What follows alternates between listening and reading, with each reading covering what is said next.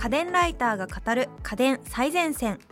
その時々の最新家電の情報やニュース。今何を買うべきなのかお伝えしている番組です。皆さんへの家電のプレゼントも実施しています。応募に必要なキーワードは番組の最後にお知らせしますので最後まで聞いてくださいね。進行役は私池澤彩香です。そして今回の担当は家電ライターの倉本春さんです。どうぞよろしくお願いします。よろしくお願いします。今日のテーマは温め家電の選び方です。そろそろ寒くなってきましたよね外も。そうですね。はい。うちも部屋を温めるまでに時間がかかってしまって朝起きれない日が続いたりとかそんな季節になってきてぜひもうこれはなんかこうあらゆるシチュエーションにぴったりな家電っていうのを教えていただきたいなと思っています。そうですねあのー、温め家電といってもいろいろあるんですけれども普段池澤さん何使ってらっしゃいますか？えっとエリアによっても結構使い分けているんですけど家は3フロアあって寝室がデロンギのオイルヒーター。なるほど。で、えー、ワーキングスペースは確か富士通の結構古いエアコンを 使っていてでなんかリビングにはこたつとあとシャープさんの心エラーえエラーじゃないわ。エアーでしょうか。エアーがあります。なるほど。あの、はい、すごくちゃんと使い分けてるっていう印象がしますね。特に寝室にオイルヒーターを使ってるっていうのは素晴らしい選択だと思います。確かにオイルヒーター使ってると乾燥がしづらいのかな。あそうなんですよ。起きても喉がガラガラになならいっていう。利点はありますね。わかりますよね。そのあたりもぜひ今回じっくりお話しさせていただきたいと思います。えでもですねワーキングスペースがちょっと寒くて冬はなんかどうしてもワーキングスペースじゃなくてこたつの中で仕事することが多いです。あでもえっ、ー、とこたつのある部屋はエアコンもついてらっしゃる。そうなんですよ。ほほほいろいろな暖房器具をパートパートで使い分けてるっていうのはすごく省エネ的にはいいと思います。そうなんですか。はい、意外。いろいろ暖房器具があるという話をしたので、はい、一つずつ 解説していきたいと思うんですけれども。ありがとうございます。助かります、はい、じゃあ、えーと、一番多くの人が使っているのがエアコンだと思いますはい、はい、あのエアコンですね。特徴としては家電ライター的に一番言いたいのは熱効率が一番いいということですね、部屋が温まるまでの速さっていうとやっぱりガスとか石油ヒーターの方が早いんですけれども熱効率がいいのでとにかく部屋を同じ20度まで上げるにしてもエアコンの方が電気代がすごく安くなります。あ確かに。なんか広範囲をこうまんべんなく温めてくれるイメージがあります。実はですねこれ広範囲云々ではなく純粋にどれだけの熱量をどれだけの低エネルギーで出せるかっていう話になるんですね。すね。はい、この辺り非常に難しい話なんですけれども、エアコンっていうのはヒートポンプというのを使ってます。うんうん、ヒートポンプって最近は乾燥機とかにも入ってるんですけれどもこれが熱を移動させることで部屋の空気を温めたり冷やしたりするっていうそういう仕組みなんですね。はい、なのであの部屋が寒い時は外で冷媒っていうのがあるんですけれども、はいはい、これを圧縮して温度を上げたものを部屋の中に移動させて部屋の中でこの熱を部屋に移動させたら冷たくなった冷媒が外に戻るっていうサイクルをぐるぐる繰り返して、うんうん、そのために火を起こすとか電気を通して抵抗で熱を生むとかそういう単純な方法よりもすごく電気代がかからない、はい、省エネになるんですね。なるほど、はい、結構だから私なんだろう。なんかまんべんなく温めたい時はなんとなくエアコンつけてたんですけど、ええ、まあ熱効率がいいっていう意味では省エネだったということなんですか、ね、あの部屋の中をまんべんなく温めるってものすごいたくさんの熱が必要なので、うん、そういうことを考えるとやっぱりエアコンを入れてなんとなく部屋の温度を上げつつ足は寒いからって言ってこたつ入るっていうのは本当に素晴らしい用途だとそうなんですね、はい、思います。じゃあちょっとこたつ部屋は正解だったかもしれないですね。そうですね。配置が、はい、ちなみにエアコンって石油とかそういうものと比べると大体3倍から5倍ぐらい熱効率いいって言われてるので目安にしていただきたいと思います。目安にします。はい。ありがとうございます。えーと、続いては石油ヒーターですね、はい、あのさっきも言ったんですけれどもとにかく部屋が温まるのが早い。火を燃やすわけですからね。やっぱり一気に部屋を温めるのにはものすごくパワーのある暖房器具になりますね。ちなみにあの石油ヒーターだけじゃなくガスヒーターももちろん火を燃やすので、すぐに部屋が温まるトップ2になります。確かに。なんかこうあの寒冷地に行けば行くほどこうしたものが増えていくような印象があります。あのやっぱりエアコンではパワーが足りないって言ってどうしても石油ヒーターにしちゃう傾向が寒冷地ではあるんですよね。はいとはいえやっぱり石油代そこそこいいお値段しますのでその辺りはもう石油ファンヒーターとエアコンを併用していくとかですねいろいろやり方を考えた方がいいかなとは。えどう使い分けるのが一番いいですか、えー、例えば家から帰ってきてすぐに家が寒い時はファンヒーターを入れてであの部屋が設定温度まで温まったらエアコンに切り替えるっていうのが一番効率がいいんじゃないかなと思います。確かに温め始めてからあったかくなるまでが早いそうなんですよかねはいそうなんですただしですねあの石油ヒーターは特になんですけれども温め始めるまでにちょっと時間がかかるものがあるんですねだいたい普通の石油ヒーターだと、うん、あの2分ぐらい温まるのに時間がかかってしまうんですよ。あ冬だとその12分も辛いですよね。そうなんですね。でやっぱりこれ辛いっていう声があるからか各メーカーともにあのすぐに温まるシステムを作ってたりするんですけれどもそのすぐに温まる機構もこれなんで温まるのが時間かかるかっていうと実は一回あの石油を霧状に温めなきゃいけないんですね。電気の温まるパネルみたいなところの上に石油を溜めてでこの石油を霧状に蒸発させるんですよ。それまでの時間が時間かかるので最初からあの常に小さい置き火で予熱するメーカーとかあとはその石油を吹きつける方式を変えることで30秒ぐらいで始まるっていうそういうメーカーとかがあるので、その辺りはいろいろ比較検討して選んでいただきたいと思いますね。石油ヒーターってまあ、石油を温めるわけじゃないですか、はい、匂いとかって大丈夫なんですか？匂いっていうのはつき始めと終了した時にやっぱり不完全燃焼したガスの匂いが出てくるんですけれども上位機種の高い機種とかを選ぶと初めと最後にシャッターが閉まるようになってたりとかですね。はい、あとは完全にその余計なガスがなくなってから切るようにする機種とかですね結構カタログを見ると匂い消臭機能がついてるのもあるので石油ヒーター買う時はちゃんとカタログを見てほしいとは思います。うんうん、はい、おすすめ機種の選び方なんかあったりするんですか？そうですね。あの個人的なおすすめは大日さんっていう 新潟のメーカーなんですけれども、はい、寒いところ。はい。ここのメーカーがやっぱり30秒着火機能保温なしで30秒着火する機能があってですね個人的にはすごいおすすめ。あとあのハイエンドモデルの上の機種になるとものすごくなんて言うんでしょう石油タンクが大きいんですよ。うんうんうん、はい。石油ってやっぱり入れ替えが面倒なのでタンクが大きいのは個人的にはすごくツボ。ですね。やっぱりあの石油のポリタンクって危ないからって家の外に置いてる家庭も多いんですけれども、うん、寒い時に外に誰が行くかっていう。確かに。なのでそのあたりもちゃんとまあちょこちょこ外出てくださる旦那さんとか お子さんがそういうことをやってくれる人がいるんだったら全然小さいタンクでもいいと思います。小さいタンクのものを買うなら寒さに強い人をねそうですね。見つけてこないといけないね、家庭の中で、はい、結構ハードル高いですね。そうなんです。ちなみに、はい、うちの寝室で使っているオイルヒーターってどんなポジションなんですか？そうですね。あのオイルヒーターっていうのはオイルが入ってないバージョンもあるんですけれどもどちらかわかりますあどっちだろう昔からのやつは本当にあのパイプみたいなところにオイルを通してこのホイルを温めることで間のスリットに空気が抜けると空気が温まる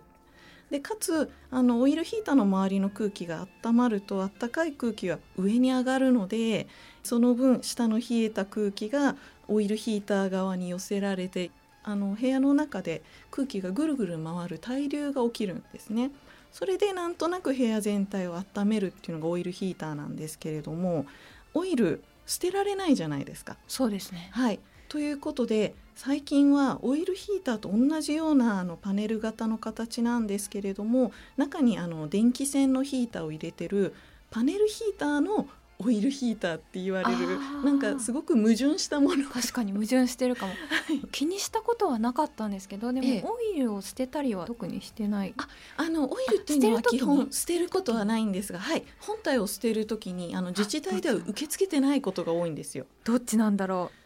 でも結構新しいデロンギのやつそうするとあのもしかしたらパネルヒーター側かもしれないですねただどちらも構造としては一緒でやっぱりさっき言ったように対流で温めるただしあの対流なのでファンを出さないのでどうしてもあの近くの方しかなんとなく空気は温まらないんですよ。なのでオイルヒーターっていうのは温め方としては輻射熱っていうのがメインになります。輻射熱。はい。赤外線ヒーターとかあるじゃないですか。あれって空気は温めずに波長が例えば体に当たると、まあ、波みたいな波長があってそれが体に当たるとその当たったところが発熱するっていううんうんうん、そのためですね間に何か物があると人間温まんないんですね。はい、ということで部屋全体を温める効率もそんなに あのいいものではないですし物があると対角線上にいる人間もそんなに温まらないので一番個人的におすすめしてる使い方は窓の前に置いて換気が入ってくるのをシャットダウンする。あでもあの説明書に窓の近くに置いてくださいって書いてあって。そ,、ね、それ意識して窓の近くに置いてます。そうなんです。あのそういうポイントポイントの使い方に向いていてあとあの温まった部屋を保温するぐらいの力はある製品が多いので、まあ、ものによるんですけれどもそれこそエアコンで部屋の温度を温めてから保温するのにオイルヒーターを使う。寝てる間はだからエアコンを使わないでいいので喉が乾燥しないとかほこりが舞わないとか。人がいないうちに部屋をエアコンで温めておいて人が寝室に入る時にはオイルに切り替えるっていうのが私が思う最適な使い方じゃないかなと思います。確かにオイルヒーターってよく聞くのがなんか電気代が高いみたいなことを、はい、正直電気代高いんですよ。聞くので、はい、確かに人がいない時間は別に乾燥しようがそうですね。どうでもいいと考えて、はい、そこはエアコン使って寝る時にオイルヒーターをつけるっていうのが一番確かに良さそうです、ね、はい。まあ、ちなみにうちは実は24時間延々オイルヒーターつけっぱなし。嘘やん。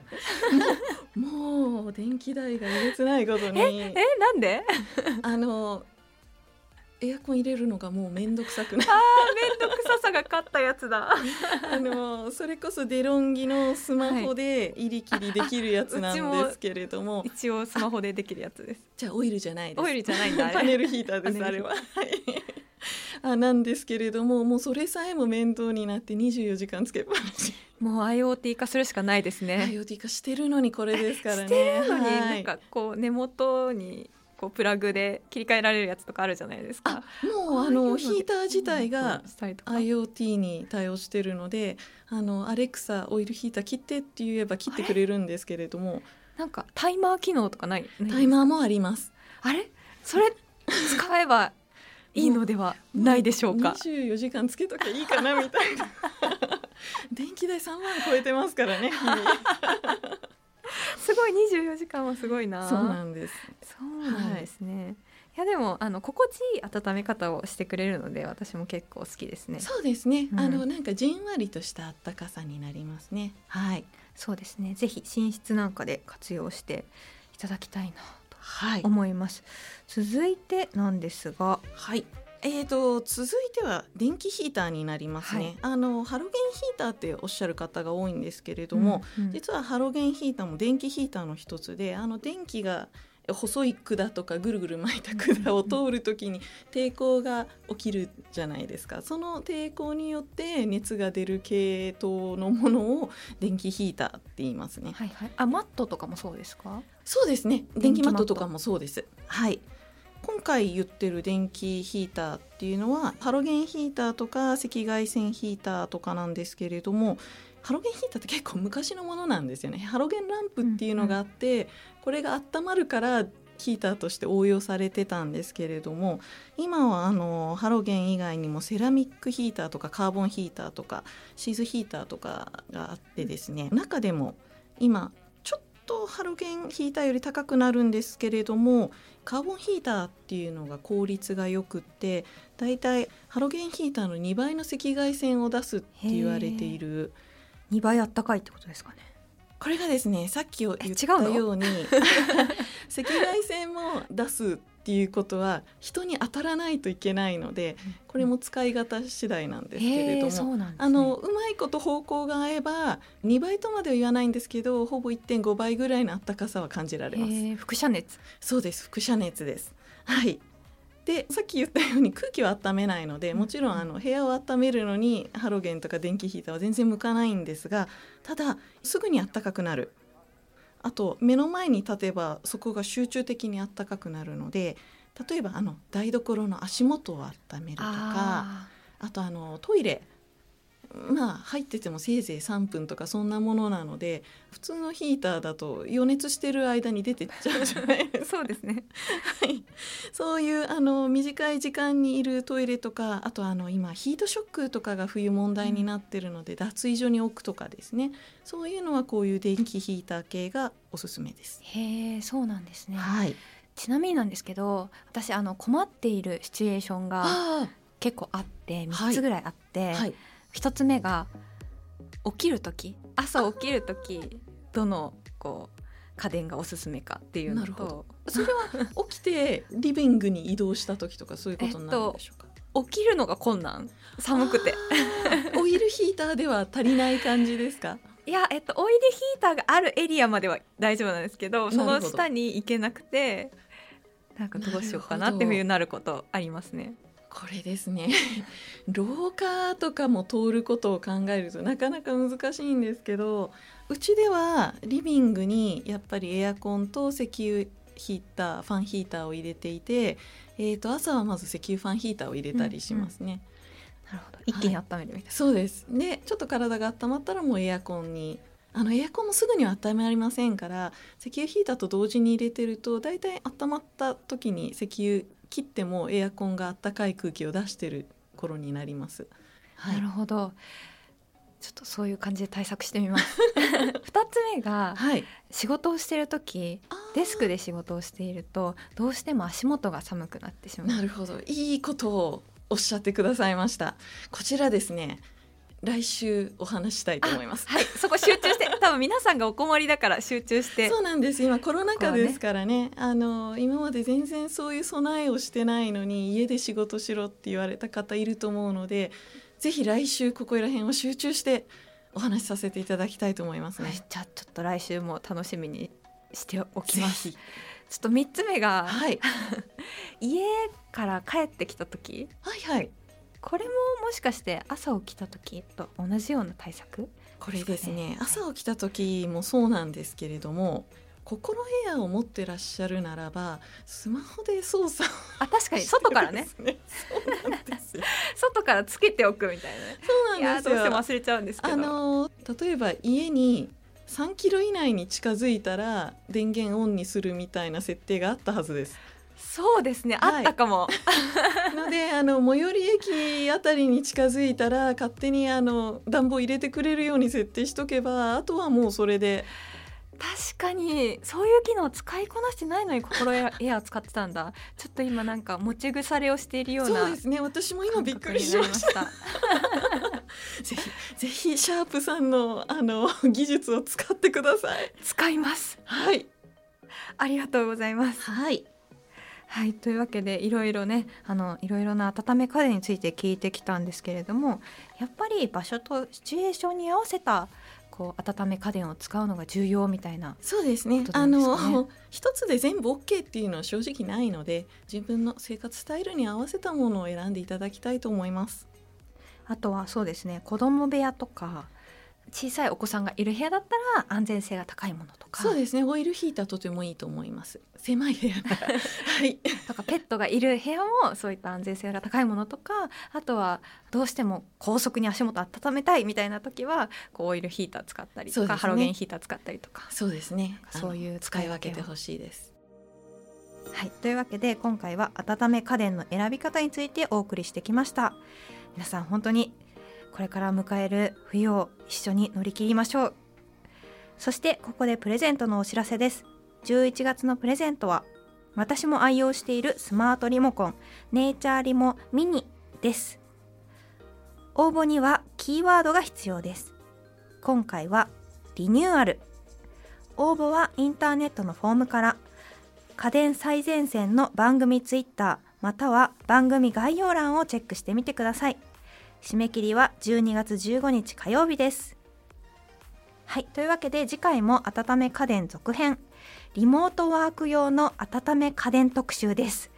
私もすっごい困ってるんですよ。ぜひここら辺はじっくり話させてください。です。こたつで働いてるんですけどこたつだと画面が小さいんですよね。なるほど。本当に困ってます。じゃあいい商品じっくりお勧めしたいと思います、はい、倉本さん次回もどうぞよろしくお願いします。よろしくお願いします。家電最前線は毎週月曜日に配信中。番組を聞き逃さないためにも各ポッドキャストアプリで番組の登録やフォローをお願いします。